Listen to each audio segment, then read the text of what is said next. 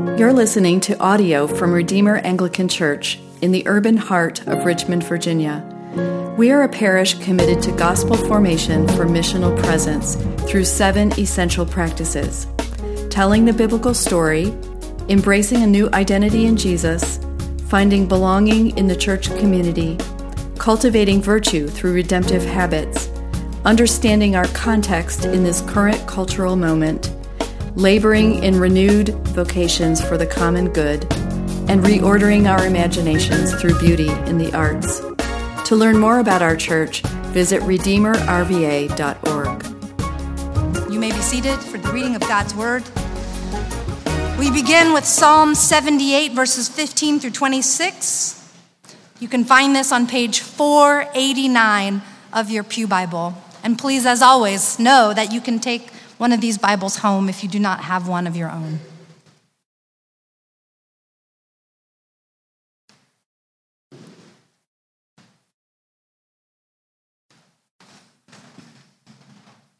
He split rocks in the wilderness and gave them drink abundantly as from the deep. He made streams come out of the rock and caused waters to flow down like rivers. Yet they still sinned more against him, rebelling against the Most High in the desert. They tested God in their heart by demanding the food they craved. They spoke against God, saying, Can God spread a table in the wilderness? He struck the rock so that water gushed out and streams overflowed. Can he also give bread or meat for his people? Therefore, when the Lord heard he was full of wrath, a fire was kindled against Jacob. His anger rose against Israel because they did not believe in God and did not trust his saving power. Yet he commanded the skies above and opened the doors of heaven, and he rained down on them manna to eat and gave them the grain of heaven. Man ate of the bread of the angels. He sent them food in abundance. He caused the east wind to blow in the heavens and by his power he led out the south wind. The word of the Lord.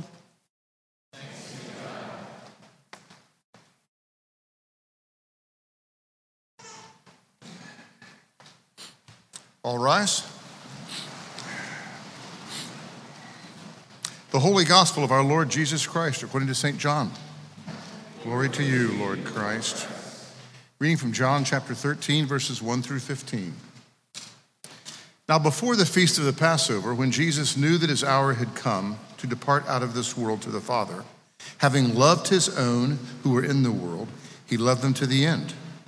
During supper, when the devil had already put it into the heart of Judas Iscariot, Simon's son, to betray him, Jesus, knowing that the Father had given all things into his hands, and that he had come from God and was going back to God, rose from supper. He laid aside his outer garments and taking a towel, tied it around his waist. Then he poured water into a basin and began to wash the disciples' feet and to wipe them with the towel that was wrapped around him. He came to Simon Peter, who said to him, Lord, do you wash my feet? Jesus answered him, What I'm doing you do not understand now, but afterward you will understand. Peter said to him, You shall never wash my feet. Jesus answered him, If I do not wash your feet, you have no share with me. Rather, if I do not wash you, you have no share with me. Simon Peter said to him, Lord, do not, Lord, not my feet only, but also my hands and my head. Jesus said to him, The one who has bathed does not need to wash except for his feet, but is completely clean. And you are clean, but not every one of you. For he knew who was to betray him. That was why he said, not all of you are clean. When he had washed their feet and put on his outer garments and resumed his place, he said to them, Do you understand what I've done to you? You call me teacher and Lord, and you are right, for so I am. If I then, your Lord and teacher, have washed your feet, you also ought to wash one another's feet.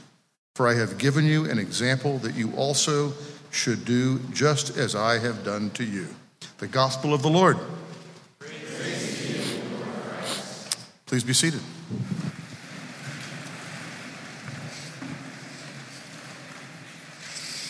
Good evening, folks. Good to be with you all. My name is T. I serve as the college minister at U of R. I'm grateful to be here with you tonight on this Maundy Thursday. And before we begin, I'm going to say a prayer for us.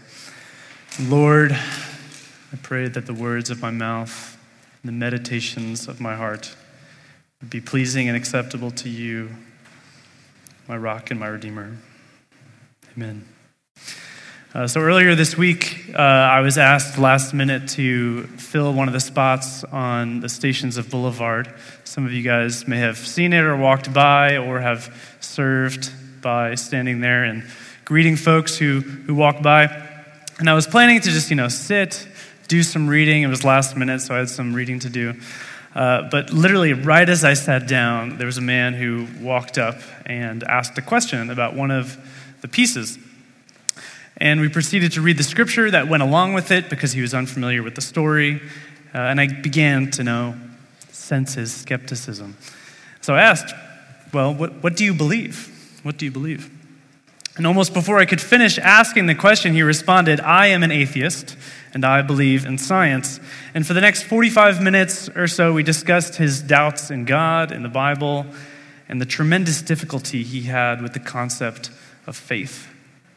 And after listening to his questions and a bit of his story, my immediate response, I admit, was to scoff and think, gosh, how lost this guy is, how wrong he is.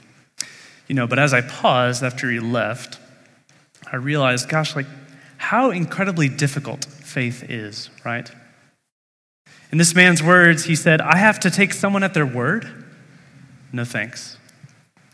Do you struggle to take someone at their word? Last weekend, uh, Tori, my wife, uh, had her, her parents visiting us, and my mother in law insisted over the weekend that we had mice. And I doubted her because I didn't see the evidence. I was like, I don't know what you're talking about. But lo and behold, uh, she was right. We found mouse poop all over our pantry. It was awful. I was wrong. But in these moments, with your spouse, your friends, your coworkers, do you struggle to take their word? Do you hesitate to have faith in what others have to say? Throughout the story of Scripture, God is calling humanity to trust His word. But time and time again, they struggle to do so. They struggle to have faith. And throughout the Gospel of John, preceding our text this evening, even the disciples struggled to take Jesus at His word. Which brings us to our passage tonight. Will we have faith in the words of John? Will we have faith in Jesus? And you're thinking, isn't that the question of every sermon or the focus of every teaching that we hear? Sure, but tonight, I want us to turn our specific attention to this because John's claims about Jesus in these first four verses, particularly, can and will change the way we enter the next three days and hopefully change the way that we live our lives on Monday. Because he's claiming this radical thing. He's claiming that Jesus is God. And if this is true, then these next three days that we spend in our lives in this city are not about participating in some mere sentimentality, but it's about re experiencing life altering events. So, is Jesus God? We're going to take a look at what John has to say. In the first verse, he says that Jesus knew that his hour had come. Throughout the Gospels, Jesus is communicating an understanding of where his life is going, right? how it will end, how he's going to die. But you might say, doesn't that just make Jesus lucky? Like he kind of knows what's going to happen, he just guesses, or maybe he's just a prophet with some special knowledge of the future. Maybe. But continuing, John says, His hour had come to depart out of this world to the Father. If you're familiar just in the study of any religion, it's true that God transcends, right, our earthly space and time. And John claims that Jesus is going to depart the world. But you might say, well, that just means he's going to die, right? And go somewhere for the afterlife. He's just a normal person like that. It could be, but John says. Jesus loved his own who were in the world, he loved them to the end. John claims that Jesus has a special sort of ownership, if you will, over these disciples and perhaps more of humanity. And John says he distinguishes Jesus as other, not a part of this world. And so maybe Jesus isn't quite human. He is at least over and above these disciples. But gosh, you might say, maybe it's just John's poetic language coming out, right? Trying to prove a point about Jesus' love for these men who have become brothers. I think that's another good point. But if we continue, he says, Jesus, knowing that the Father had given all things into his hands. Okay, so this is a little bit tricky now. We're getting into some tricky territory. Remember, the Jews acknowledge the Father, who John mentions, as Lord, Yahweh, all powerful. So is John now saying that Jesus had been given all of the Lord's power? All of God's power? Well, yes, it, it does seem like that's what he's saying, right? But you may say, the Father is just going to take his power right back, like it's just kind of a quick exchange or something. Perhaps, but the last thing he says is this Jesus had come from God, Jesus had come from God and was going back to God. Now, if that last statement was tricky, this is even trickier because Jesus was now certainly not any ordinary human as John was describing him. And on the evidence that he was not of this world, which he said before, maybe John is saying far more about Jesus than we can bear to comprehend in our minds. At this point, you see, Jesus, or John, has begun to claim that Jesus' knowledge, transcendence, unrelenting love for his people, omnipotence, and immanence are true of him. He's claimed all five of those things. So, friends, John is claiming that Jesus is divine. He's claiming that Jesus is God, which makes who he was throughout the Gospels and what he does in the rest of this moment all the more staggering. Because he's not like any other God. You see, Jesus bore the flesh of humanity. He came to earth to live as a minority and humbled himself at every turn. And on this night, as John describes, he rose from supper to become like a servant to those whom he loved to the very bitter end. Friends, this is the scandal of God's self revealing love. This is the scandal of God's self revealing love. He comes to you in the person of Jesus and loves you despite your doubts and questions, like Peter asking, Lord, do you wash my feet? As Jesus humbles himself before him, kneels down with his towel and basin, and begins washing his feet. Saying to Peter and to our anxious souls, What I am doing, you do not understand now, but afterward you will understand.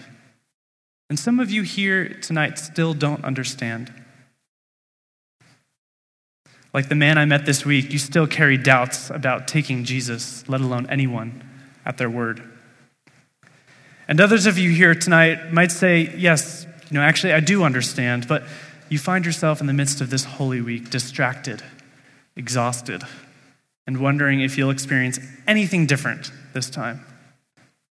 Which one are you? Who are you? Whoever you are, maybe after your feet have been washed, you taste the body and blood of Jesus and you gaze upon the cross on Good Friday and witness baptisms on Easter Sunday and celebrate the resurrection of Christ. Maybe then You'll be able to do what often seems impossible to do take Jesus at his word.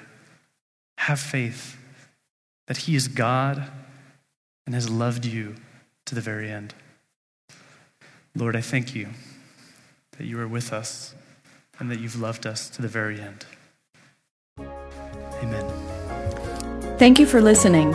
To connect with our team or to learn more about our church, visit redeemerrva.org. We look forward to knowing you. Go in peace.